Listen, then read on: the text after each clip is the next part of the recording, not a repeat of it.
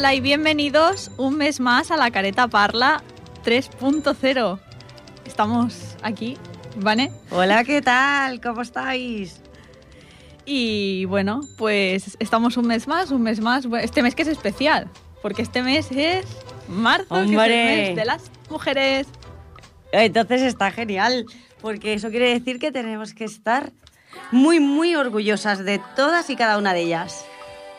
Sí, sí, y la verdad es que hoy tenemos un programa un poco secuestrado porque como ya sabéis, el mes de marzo, pues es eso, lo dedicamos siempre nuestro programa a las mujeres.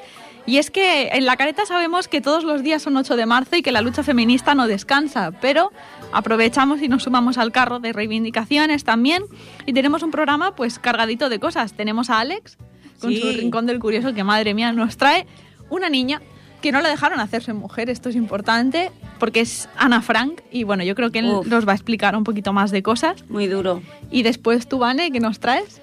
Pues os traigo una variedad de mujeres y nunca mejor dicho lo de la variedad, porque muchas se dedicaban a la variete, que como nosotros somos de teatro y circo, pues he querido coger mujeres que estaban dedicadas al espectáculo. Pero sorpresa, sorpresa la mía, que no solo era el espectáculo, pero esto lo dejo para después. Sí, sí, esto lo vamos a escuchar después. Luego tenemos una entrevista también súper especial porque, ah. bueno, porque ella ha estado aquí con nosotros en la careta, ha hecho un montón de cosas. De hecho, es, muchos la conoceréis también porque ha sido la barbuda del Freak Show. Exacto. Y es que tenemos una entrevista con Fanny de Sousa, que es artista de burlesque. Una, bueno, una hermana, una hermana. Mi hermana, como diría. Yo creo que Vane. Y luego tenemos, pues bueno, como siempre la agenda, una agenda que viene cargada con un montón de cosas, bueno, de este mes de marzo de las mujeres, aquí en Ripollet, con un montón de cultura, con un montón de actos en los que, en los que participa la careta también, porque tenemos, bueno, ya explicaré, pero esta semana tenemos un acto, participamos por fin.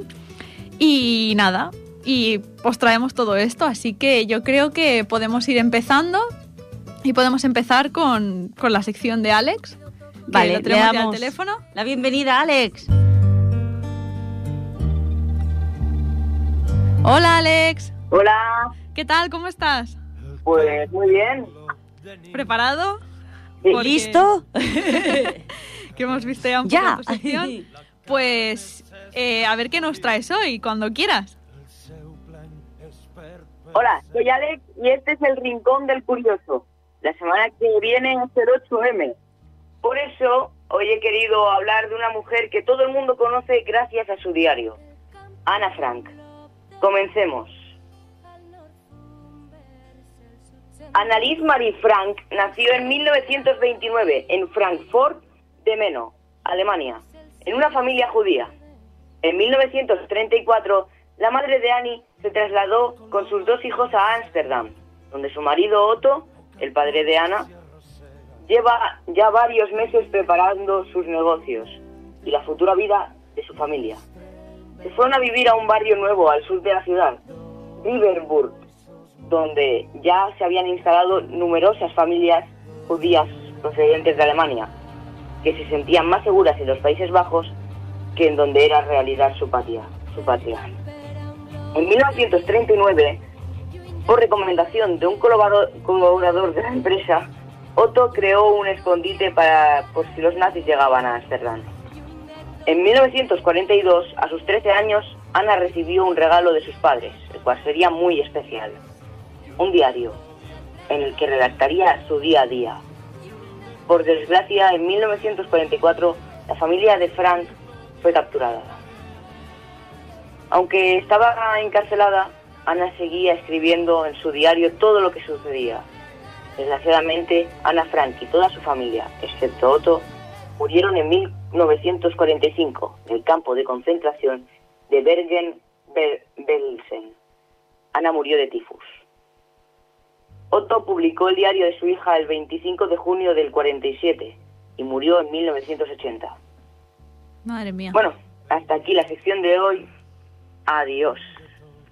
Madre mía. Que a mí es que Ana Frank cuando oigo, pues eso, historias que hablan de ella o de su vida y tal, es que me pone los pelos de verdad. Sí, desde luego que lo que, lo que, sufrió ella, lo que han sufrido muchos también como ella, que no se vuelva a repetir. Por pues favor. realmente ha sido una sección súper chula, Alex. Eh, bueno, yo la iba leyendo. Un bonito homenaje a Ana Es Frank. triste, pero es un homenaje brutal. Muy triste porque pensar, tenía mi edad. Mm, Exacto, Alex. Y hay que pensar que, bueno, que estas cosas que no se vuelvan a repetir, ¿no? Que es lo que estábamos comentando. Y Para eso sirve la historia, para mirar atrás y, y decir, pues esto no se va a volver a repetir. exacto. Muy bien. Madre mía, muy bien.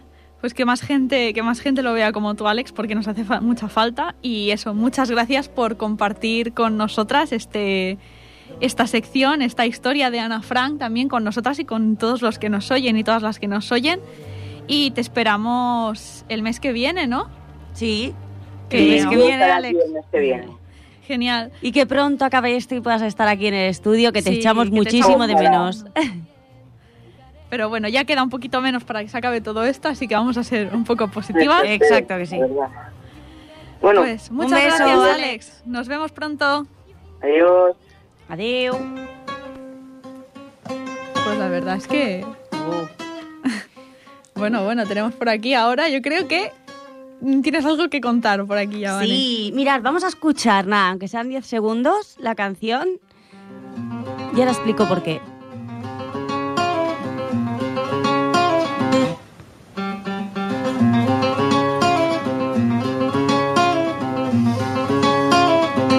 Y es que cuando hablamos del flamenco, hablamos del guitarrista, ¿no? Siempre hablamos del guitarrista. Pues, señoras y señores, también tenemos grandes guitarristas, mujeres. Y aunque no sea muy habitual, eso no quiere decir que no vayan haciendo campo y que vayan haciendo, pues eso, ¿no? Un referente para muchas otras que si aman la pasión de tocar la guitarra y el flamenco, pues se animen, como Davinia Ballesteros. Esta mujer que toca así de bien. Y es que de mujeres va la cosa, y de mujeres, grandes mujeres que han hecho cosas que ni sabíamos como Betty Broadbent. Perdón mi pronunciación, ya sé que es muy buena, mi inglés, pero es que se nota ¿eh? que soy de Sardañola total. ¿eh? Y es que Betty era una mujer tatuadas, pero esto diréis, guau, Vane, siempre igual, con el freak y las mujeres tatuadas. ¿Por qué me ha llamado la atención ella? No fue la primera, pero sí que fue, como la llamaban, la Venus tatuada. Y es que ella nació en mil Ay, en mil. Bueno, sí, en 1909, pero el 1 del 11 de 1909. Caray, qué fecha tan... Sí, ¿eh? Más redonda. Qué bonito. Y a los 14 años ya se hizo su primer tatuaje. Y no por obligación, porque fue la hija de feriantes que tenían que trabajar y ser un personaje freak para exponer. No, no, no, ella lo hizo por convicción. Y es que ella amaba el arte del tatuaje. Una cosa que de ahora mismo pues la vemos que todas chicas y chicos podemos llevar tatuajes. Pero claro, 1909 nació esta mujer. Es decir, en aquella época que un hombre ya llevara un tatuaje significaba que había estado en prisión o tenía muy mala vida. Imaginaros una mujer. Y que le gustaran, porque ella era una gran apasionada. Durante mucho tiempo los tatuajes estaban reservados solo para hombres. Alrededor de 1927 Betty ya tenía más de 350 50 tatuajes en su cuerpo. Bueno, qué dolor o no, porque si te gusta y yo que estoy muy tatuada también y luego hablaremos con Fanny que también podríamos decir que es la mujer tatuada aparte de la mujer barbuda. Hay que decir que cuando yo no sé si esto de sarna con gusto no pica pero mortifica, pues ella lo llevaba bien.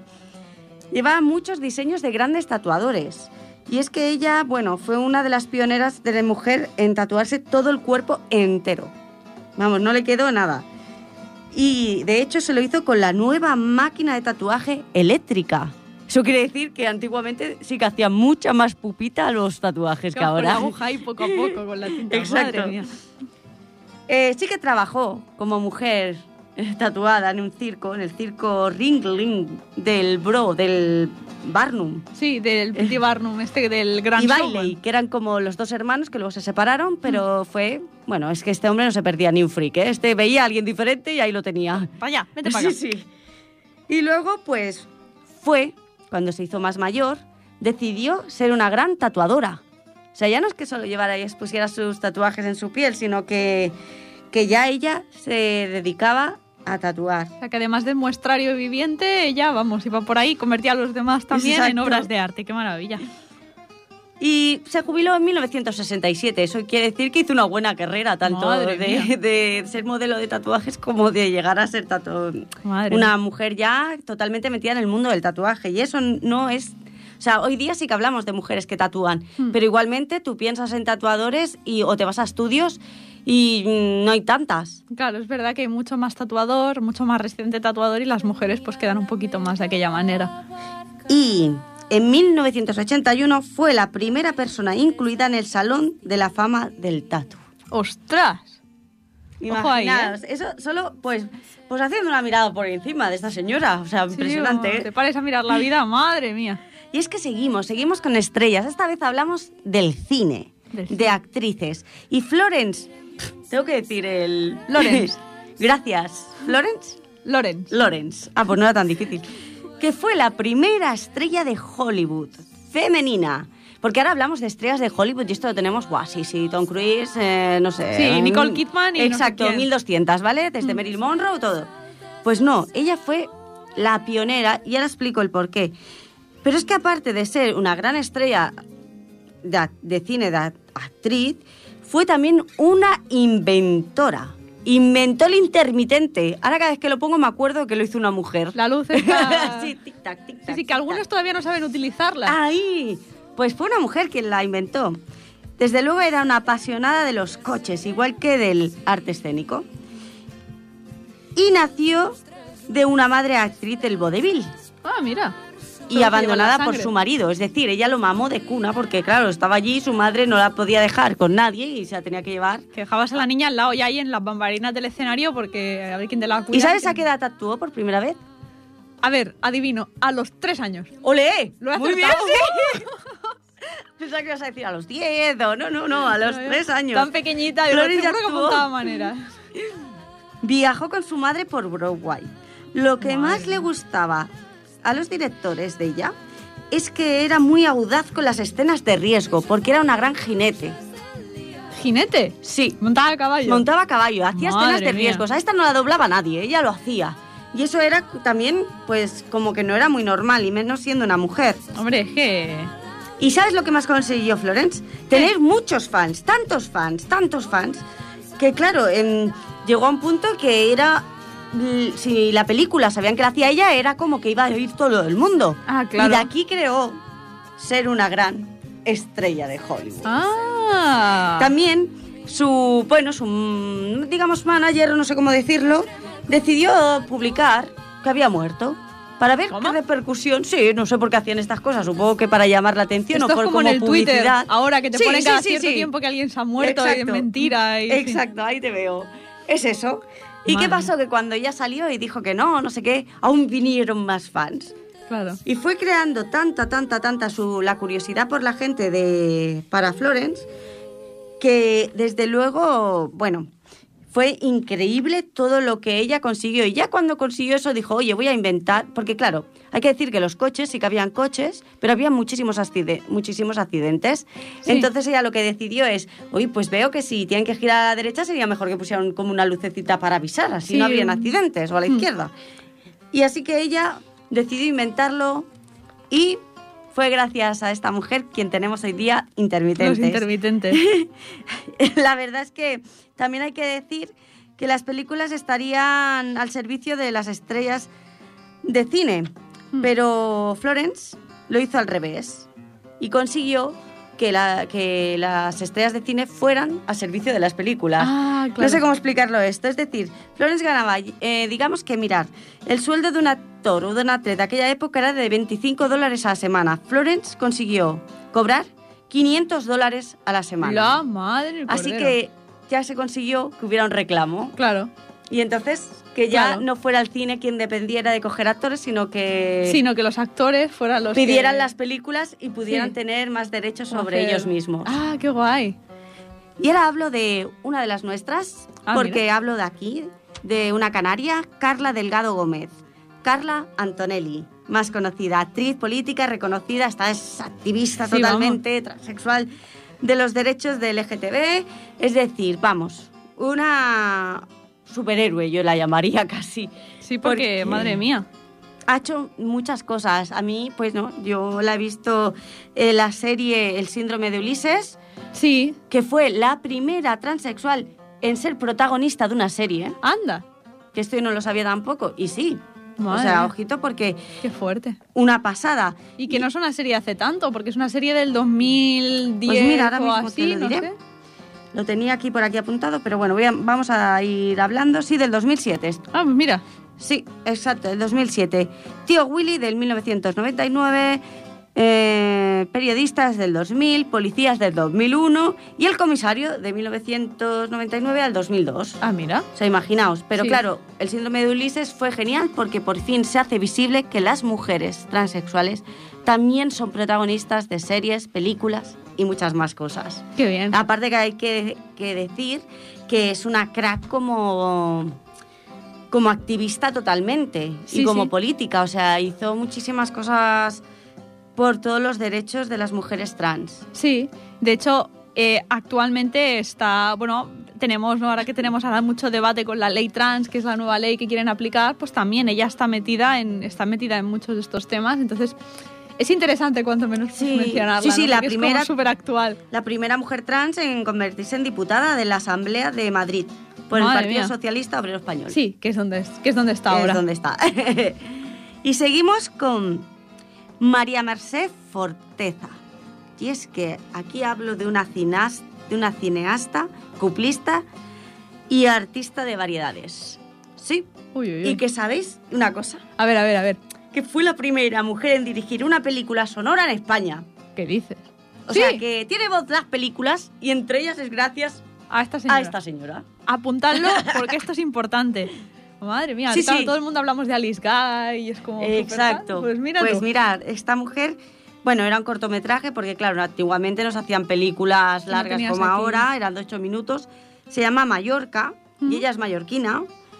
¿Vale? Una película que se rodó entre, bueno, se acabó en 1932-1934, o sea, que no era tan difícil, o sea, que era bastante difícil, ¿eh? Vamos a parar dos años para grabar un cortometraje de ocho, De ocho minutos. minutos. Señores, Ojo, por ¿eh? favor, señora. Pero la verdad es que, bueno, ella nunca apoyó el golpe de Estado Mm. que hubo en 1936 y así que se, ex- se exilió a Lisboa. Y aquí, desgraciadamente, como muchas otras que han hecho grandes cosas, aparte de ser una genial cupletista y que en eso Sí. y de artista de variedades, Hmm. pero remarcamos más lo de cinea- cineasta porque no habían tantas. Claro. Y entonces pues hay que decir que, que me da pena que a veces la historia se acabe eh, porque su marido la dejó, la abandonó, se quedó sola Sí. con su hija y claro, supongo que ella entre pensar en seguir haciendo cine con lo difícil que sería, Claro. lo costoso y demás, a tener que, Que darle mantener. una vi o sea, darle pues eso, ¿no? Comida, casa y toda su hija, pues decidió Sí. Bueno, hay elecciones y es eso, tenemos, a veces se tienen que hacer y en este caso pues es lo pues que se hubo. tuvo que hacer, pero no nos olvidemos de que, bueno, que fue una grande por, por conseguir y crear un arte y que tenemos grandes directoras de cine. Sí, que a veces se nos olvida y, de unido. Y realmente, pues mira, te voy a decir una cosa y es que no conocía la historia de ninguna de todas estas. Yo que No me lo creo. De ninguna de ¿He hecho un pleno? ¿Has hecho No, un pleno? pero la Carla sí que No, la pero Carla. Antonelli conozco un poco de política, pero por ejemplo lo de que fue la primera mujer trans en protagonizar una serie no lo Ah, vale. sabía. Mira, ¿ves? Ya has Ay, hecho pleno. ay, ay, qué Ah, bien, qué estas bien. es que tenemos un pique la Helen y yo.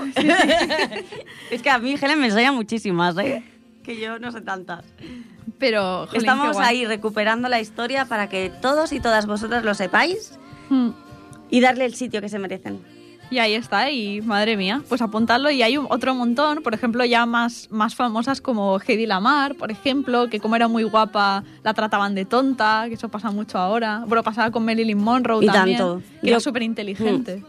Sí, sí, sabrí, bueno, tenía un coeficiente intelectual muy por encima de la media. Sí, por encima del de Einstein. que. Imagínate. Sí, imagínate si era lista. Y siempre se ha quedado en la historia como la rubia tonta. Sí, la rubia tonta, qué, qué remedio. Luego había, por ejemplo, otras que crearon los, las, las primeras pin-ups, que son las bumps y todas Sí. estas. Te vara, que era también.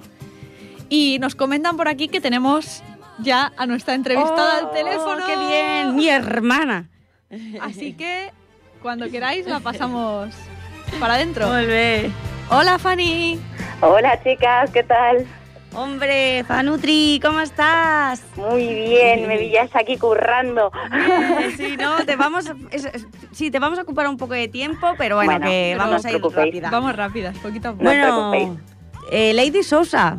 Lady Sousa. Eh, el nombre artístico, y es que queremos saber de ti, pues, todo lo artista que eres, que yo desde luego ya lo sé, mm. que estás con nosotros en el Freak Show Circo Oscuro que la mujer barbuda y bailarina de burlesque. Y es que hoy queremos hablar para reconocer este arte del burlesque. Sí, porque tiene un poco invisibilizado y hay como muchos mitos. Bueno, sí. Exacto, y entonces pues nos gustaría que nos explicaras eh, qué es para ti el burlesque o qué significa para ti el burlesque. Para mí, bueno, mm, algo sencillo de decir es el arte de la seducción, sin más. Podríamos definirlo así.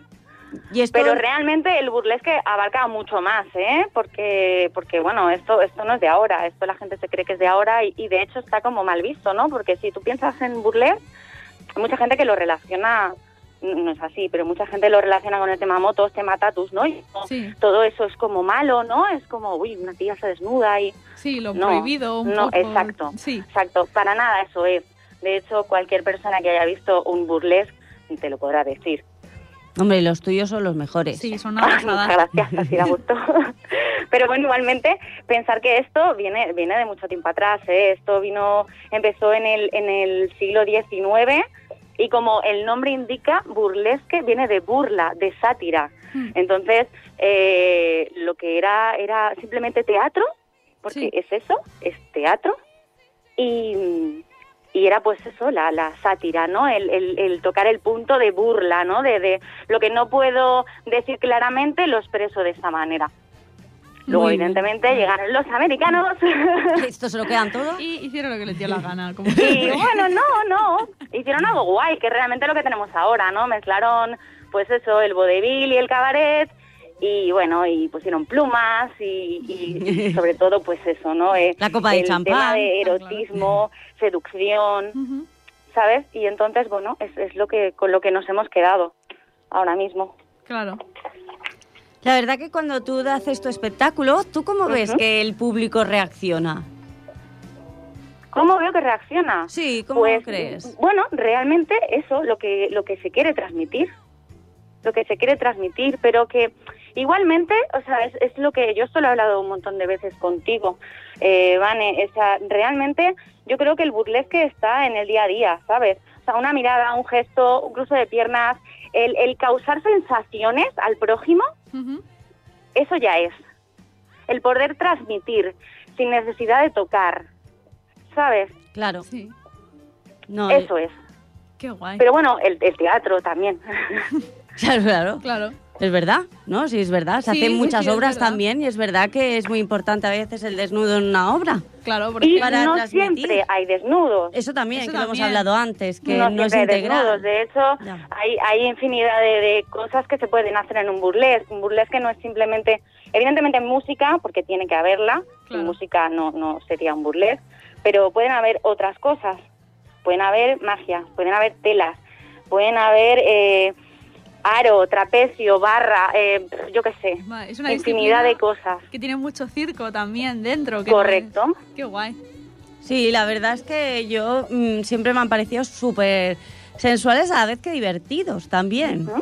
Porque yo recuerdo el de Scooby-Doo que, hicimos en Logroño y era muy divertido aquel, con la máscara, era muy divertido. Igual que Volvemos a lo mismo, tiene burla, tiene sátira. Ese es el puntito de que como no te dejan expresarte en, otros aspectos es una forma de expresar. Claro. Muy bien. Qué guay. Y la verdad es que considero que es un arte chulísimo. Mm. Aparte que yo soy una fanática y que me encanta y eso, y bueno, y tenerte en nuestra compañía pues es lo mejor que nos ha pasado. Sí, no, totalmente. Porque tú como mujer barbuda, porque es que claro, ella hace burles con barba. Con barba. Imagínate. y se puede ser más sensual, una mujer con barba, con plumas y con ese arte. bueno, existen los drag queens, los drag queens, los drag queens de hecho hacen burles. Claro. Es, es, otro, bueno, es otra forma de hacer burles. Claro. Y, ¿Y, qué hacen ellos? Hablamos de lo mismo, ¿no? Es, se ríen de todo. Claro. Sí. Entonces es, es eso. Pero vamos, que sí, que yo estoy súper sexy con la barba. Nos encanta, nos encanta. Ya cuando podamos, cuando Friction vuelva a hacer bolos, porque esto, a ver si... Tendremos que volver, tenemos que que volver, volver. habrá Sí, que por volver. Dios, a ver si nos dejan ya de una vez.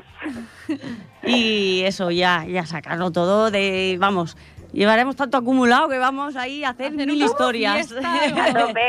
Qué guay. Oye, pues qué guay haberte tenido aquí. Muy gracias a vosotras. Y que nos dejes hablar contigo y que comparta, pues eso, el público de Ripollet, Sardañola, de todo el mundo que nos escuche. Que conozcan un poco, Que que, se escuchen, quiten ese mito del, de que el burlesque es como una cosa, lo que decías tú, como de motos, tatuajes Sí, y que lo, algo como prohibido, como feo, como Sí. que está mal, ¿no? Sí. Hay una tía se está despelotando. Yo lo he llegado a escuchar eso, él. Y no te da vergüenza, es más, o sea, sin ir más lejos, mi propio padre no ha venido a verme un bolo porque piensa que es algo, no sé, pues eso, oscuro, ¿no? Mm, ¿Por qué tiene que ser oscuro? sí. Pues hay que quitar ya este mito. Ahí está. y Eso dándole es. voz y hablando tan normal y tan guay como tú eres y que, y que nosotras pues eso, hemos querido que seas tú la entrevistada hoy precisamente para eso, ¿no? Para darle visibilidad y darle ese eso que es la sátira, como tú has Claro. dicho, que me ha encantado. Qué guay. Así que me parece súper bien y que nada, que eres mi hermana. Te estimo. Yo también, te quiero un montón. Pues muchas gracias, Fanny. Gracias, Muchas gracias a vosotras por contar conmigo. Viva el burlesque. Viva. Viva.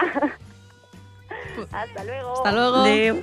Pues la verdad es que yo no me, no me había imaginado todo, bueno, todo lo que ha explicado, madre mía, de unido, que a veces tienes como un montón de ideas preconcebidas en la cabeza y Ya. ya, sabéis, gente de Ripollet, sobre todo, que seguro que sois los que nos escucháis, tomad nota de lo que ha dicho Fanny porque es súper importante y porque tenemos que dejar de poner estigmas y tenemos que dejar de poner eh, mitos y poner prejuicios a las cosas que hasta que no las vives, pues no lo sabes. Y yo Eh. que he estado en burlesques con Fanny, eh, con, con Fanny, porque las, porque bueno, de mujer barbuda son una pasada, o sea, súper recomendable. Muy, muy chulo. La verdad es que ella es una profesional, me encanta.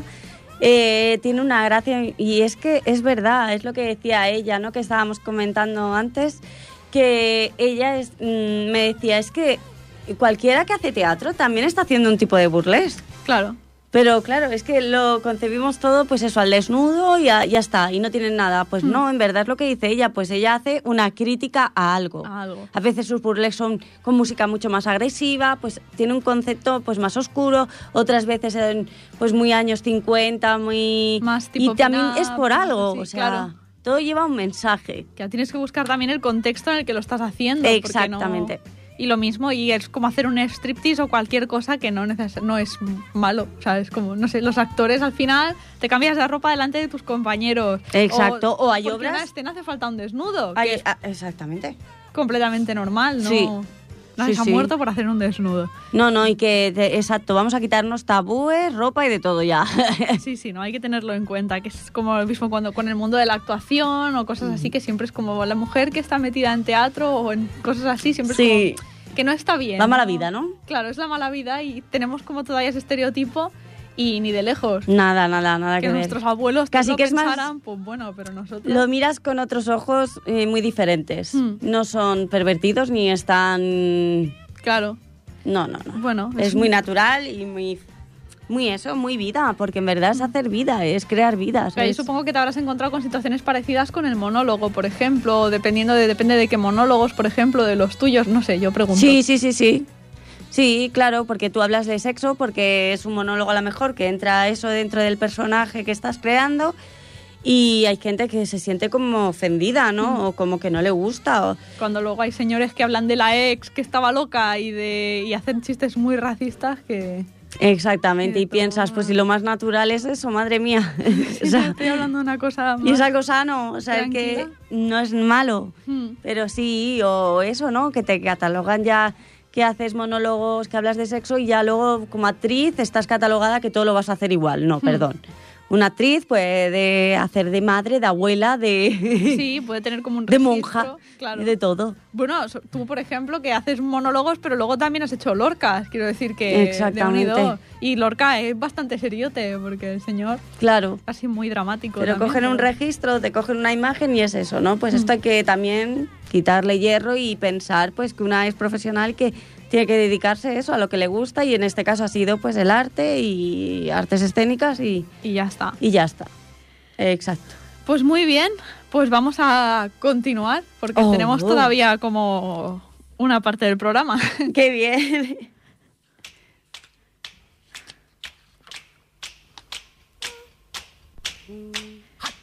Juntas, diversas y rebeldes, somos imparables, semiconfinadas, pero nunca silenciadas. La crisis sanitaria no ha hecho más que intensificar una situación de desigualdad social, política y económica y de derechos civiles que genera precariedad y afecta a las mujeres jóvenes, mayores, LGTBI, migrantes, con diversidad funcional y sensorial y a las trabajadoras, remuneradas o no. Seguimos actuando para conseguir una sociedad justa donde se reconozcan nuestros derechos con la fuerza de las que sabemos que tarde o temprano ganaremos. Pedimos más apoyo para las mujeres migrantes, para que dejen de sufrir doblemente el estigma de ser extranjeras y de ser mujeres en una sociedad machista. Exigimos protección para las mujeres mayores, las más sabias, que tienen derecho a una vejez cómoda y segura, con redes de cuidados, sanidad y pensiones dignas para ellas. Reivindicamos la identidad y los plenos derechos de las mujeres trans, que tantísimo aportan a la lucha feminista y que a cambio han recibido silencios y acoso. No estáis solas, luchamos a vuestro lado. Son necesarias leyes que protejan a las mujeres trabajadoras y que no nos permitan y que nos permitan escapar de la discriminación laboral y económica. Queremos dar especial apoyo a las artistas que están sufriendo la falta de bolos a causa de la pandemia.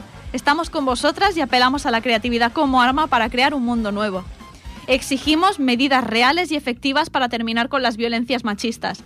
Basta de manadas, de juicios absurdos a las supervivientes, de faltas de credibilidad, de pasar miedo cuando vamos sola por la calle, de ser acosadas impunemente. Nos queremos vivas, libres y combativas. Por todo esto, para cambiar el mundo, el 8 de marzo nos declaramos en rebeldía. Sumamos fuerzas confinadas en nuestras casas, en nuestros pueblos, nuestras comarcas y nuestros países con responsabilidad, siguiendo las medidas y cuidándonos, pero igualmente combativas. Viva la lucha de las mujeres que se extiende desde Ripollet hasta Rojava, Chile, Andorra, India, Palestina y por todo el mundo. Juntas, diversas y rebeldes, somos imparables. ¡Viva! Lo insólito, pertenezco al expolio capitalista del sur de Europa. Pertenezco a un país que por el miedo vota y ¡Qué chulo! Sí. Un poquito de... Había que traer, cada año traemos un manifiesto Sí, sí. y este año no iba a ser menos. Lo hemos hecho un poco... Lo hemos colado de. Pero la verdad es que este año va a hacer mucha falta. Ya sabéis que seguimos en marcha, ¿no? Tenemos Hombre. el 8 de marzo a tocar, el lunes que viene. Y, y, bueno, nosotros en la careta que siempre, bueno, preparábamos cosas, hacíamos cosas, Sí. sobre todo pues con ayuntamiento, cuando nos pedían, pues este año pues no, no hemos hecho colaboración tan grande con ayuntamiento en general, Exacto. pero siempre aportamos nuestro granito de nuestro granito de arena y dar creo que visibilidad a estas cosas que son como lógicas de una persona normal que no sé alguien con dos dedos de frente pues tampoco tampoco pues está nada mal Así que vamos a pasar a la agenda porque me parece que la careta tiene un acto este fin de semana y pues quiero vamos hablar a de él. ello.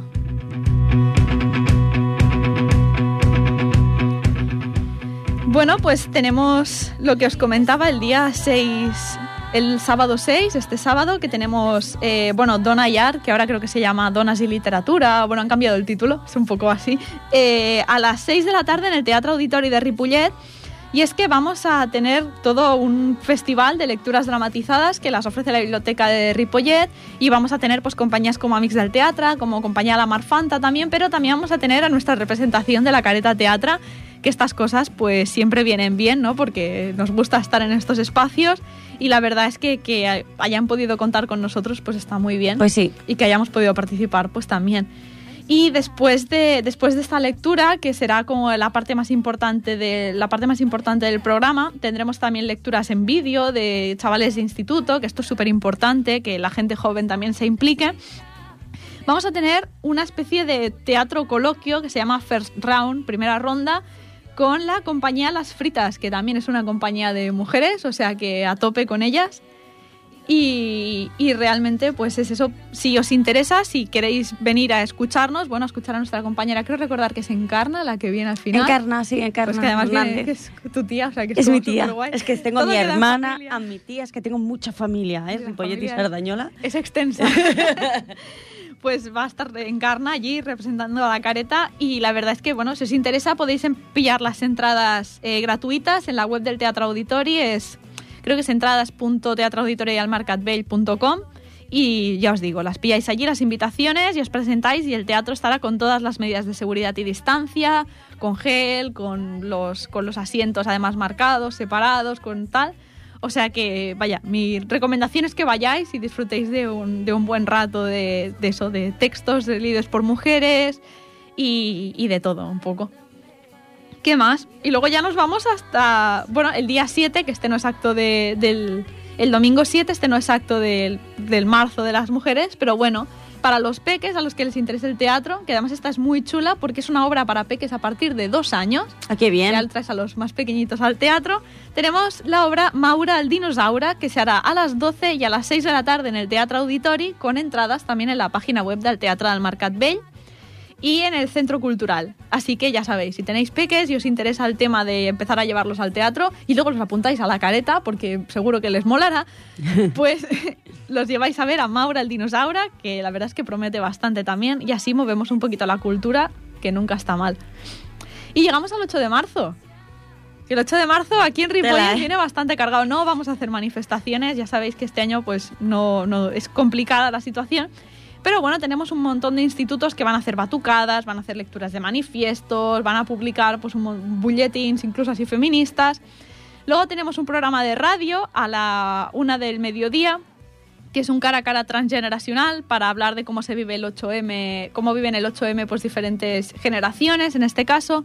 eh, mesas redondas y a las 6 de la tarde tenemos el acto central que es del Comité de Donas que se llama Las Donas ens plantem que tú, Vane, pues ofreciste testimonio que fue muy guay, lo tenemos ahí incluido. ¿Ah, sí? Sí. Ay, ay, ay, ay. Eh, me cola un poco como comité también, pero eh, vamos a hacer una acción colectiva de denuncia por la situación precisamente de precariedad de todas Pues las sí. mujeres que estamos, que, bueno, que estamos viviendo, ya sea porque no tenemos trabajo, porque, porque no tenemos bolos, porque tenemos que estar como la carga de cuidados ha sido más de lo que podíamos asumir a veces, o el teletrabajo complica las cosas. Entonces vamos a hacer eh, eso y vamos a hacer también un acto de reconocimiento a todas las mujeres que han estado ahí pues desde el primer momento en primera línea con la pandemia, que no solo son médicos, no solo son eh, científicos, hombres, sino que hemos tenido pues médicas, enfermeras, eh, las mujeres incluso de la limpieza, las cajeras de los supermercados, que siempre las tienen como súper invisibilizadas, pues han estado ahí. Y de unido al principio que no llevamos ni mascarillas, así que imaginaos las pobres. Es verdad, ¿eh? Es que yo también lo pensaba, que han sido los que no han parado para nada. Claro, Que nos y- pensamos que, que era lo menos imprescindible y luego ha sido lo más. resulta que al final lo que son los ta- el cuidado o, o trabajos que creíamos que eran como que no te hacía falta cualificación han sido los más esenciales Exacto. y los más importantes. Entonces hay que reconocer eso Pues sí. y hay que reconocer también que las mujeres hemos tenido un papel muy grande porque hemos tenido mujeres cuidadoras encerradas 24/7 con, con los señores, ¿no? con la gente mayor a la que cuidaban o cosas así que normalmente pues no las visibilizamos y, y de unido. Y hay que, hay, que darle, hay que darle caña a eso. Y ese va a ser el acto. Bueno, luego habrá lectura del manifiesto, así también. Y no os preocupéis porque no va a haber solo una lectura, no va a haber una concentración, sino que lo vamos a hacer a, la- a lo largo de todo el recorrido para que podáis estar en vuestro sitio con una distancia de dos metros entre personas y podáis escucharlo y podáis a ver, pues asistir, ¿no? Y cerrar el día 8 de marzo, pues como toca Pues sí. El día 10 también tenemos pues un montón de... Tenemos una hora del conta de la biblioteca, Contas en Sacret, que será por el canal de Instagram de la Biblio eh, a las 7 y media. Así que si os interesa también el tema de los cuentos para los peques, pues no os lo perdáis, porque estas cosas vienen muy guay y más lo mismo, pues que se mueva un poco la cultura. Hay talleres de sexualidad, hay mesas redondas, ya os digo, muchas de estas cosas las podréis consultar también en la página, bueno, en, en la propia web de Info Ripollet. Es que no quiero explicar todos los actos porque hay un montón. es que hay un montón, sí.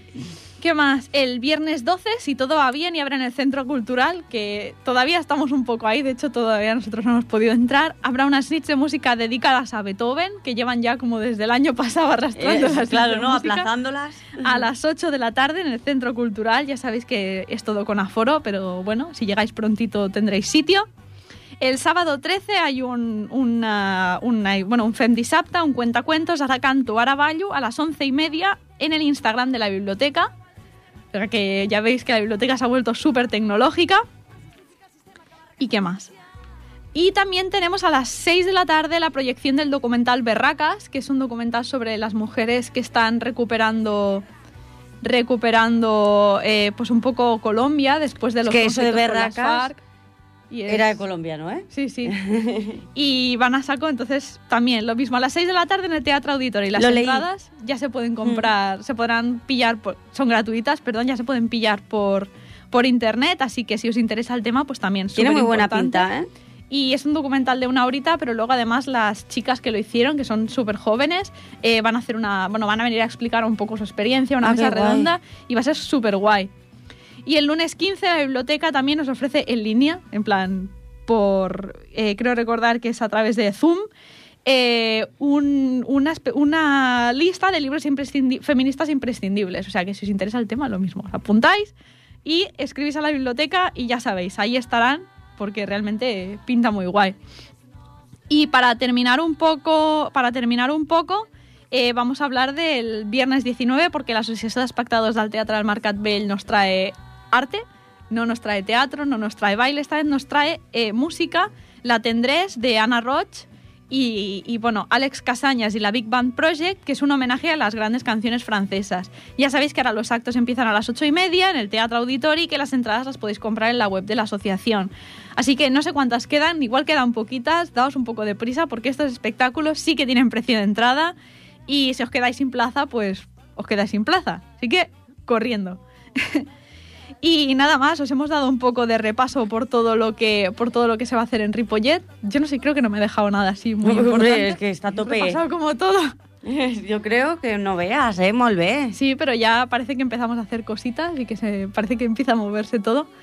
Claro. Y a ver si Hay bueno, un cambio, hay un cambio, ¿eh? Sí. O sea, yo creo que ahora mismo la juventud sí que yo la veo mucho más implicada hmm, en el tema feminista. Sí, y que se entienda por fin que, que o se lea en el diccionario, quien lo dude aún, qué Hmm. significa feminismo. Sí, sí, porque a veces lo de feminismo No es odiar a los no hombres. es odiar a los hombres, es si, si eres un mal hombre, mm, atenta a las consecuencias. Es simplemente que tengas claro que hay consecuencias por los actos que haces. Que pegarle a una mujer y tratarla mal no sale gratis, vaya. Eso, Exacto. llevamos mucho tiempo Ya se ha dicho basta y, y si no lo saben, pues seguimos diciendo basta. Sí, pues te lo volvemos a decir, tú no te preocupes, pero luego no te quejes. Es que eso se... Bueno, lo mejor, lo mejor. Y nada, yo creo que no sé si nos queda algo por decir. Yo creo que realmente hemos hecho un recorrido por la historia, uh, por la historia de las mujeres, por todo el mundo. Eh, bueno, hemos tenido a Fanny, hemos hablado, hemos leído manifiestos, hemos hablado de actos del 8M. Yo creo que podemos cerrar aquí este super programa del 8 de marzo porque de unido. Y eso, seguir luchando y bueno, Hmm. que sepamos todas que juntas está claro que podemos. que podemos con todo esto y con lo que nos echen encima. Nos vemos el mes que viene, no lo sé, porque creo que es Semana Santa. Oh, no me digas. No ¿en se sabe. serio? Es un Míralo, misterio. Jordi, Nos lo está mirando Jordi. Os los vamos a transmitir. Jordi pone cara de... ¡Hay programa! ¡Vámonos! Nos vemos en abril con más. No sé si mejor, a ver si podemos ya empezar a deciros alguna cosita de las obras de teatro porque y circo, porque nuestros grupos la verdad es que se lo están currando un montón. Pues sí, es verdad que están a tope, a tope, a tope. Y, y- y a ver, y podemos decirse vienen cositas, pero decirse vienen cositas de verdad. O sea, de vamos a ir al teatro y vamos a hacer cosas guays. Y tener ya nuestra sala de ensayo. Sí, que os podamos decir, estamos en la sala porque estamos todos mejor y nos van a vacunar a todos. Ya veremos, con suerte. Y nada más, pues muchas gracias por escucharnos. Nos vemos el mes que viene. Recordad que el 8M eh, con seguridad, con, con- con todo y que no hay que dejar de luchar, que no hagáis caso a los que nos digan que dejemos, lo dejemos de lado, que sigamos ahí al pie del cañón y el 8M y todos los días. Hasta el mes que viene. Ah, pues nada, adeu.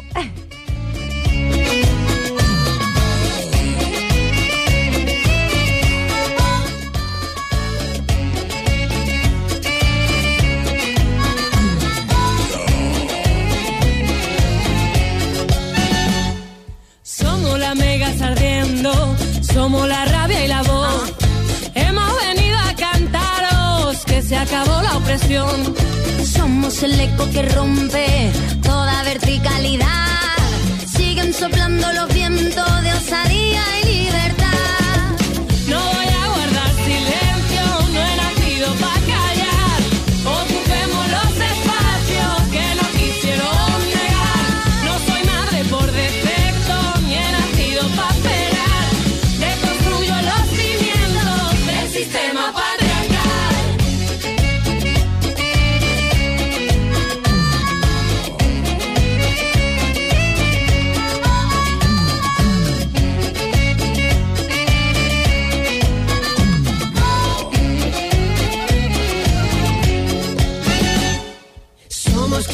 Se rinde, quien alza una rebelión, una granola que embiste este sistema feroz.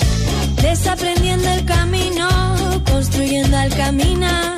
La libertad se conquista con las ganas de luchar.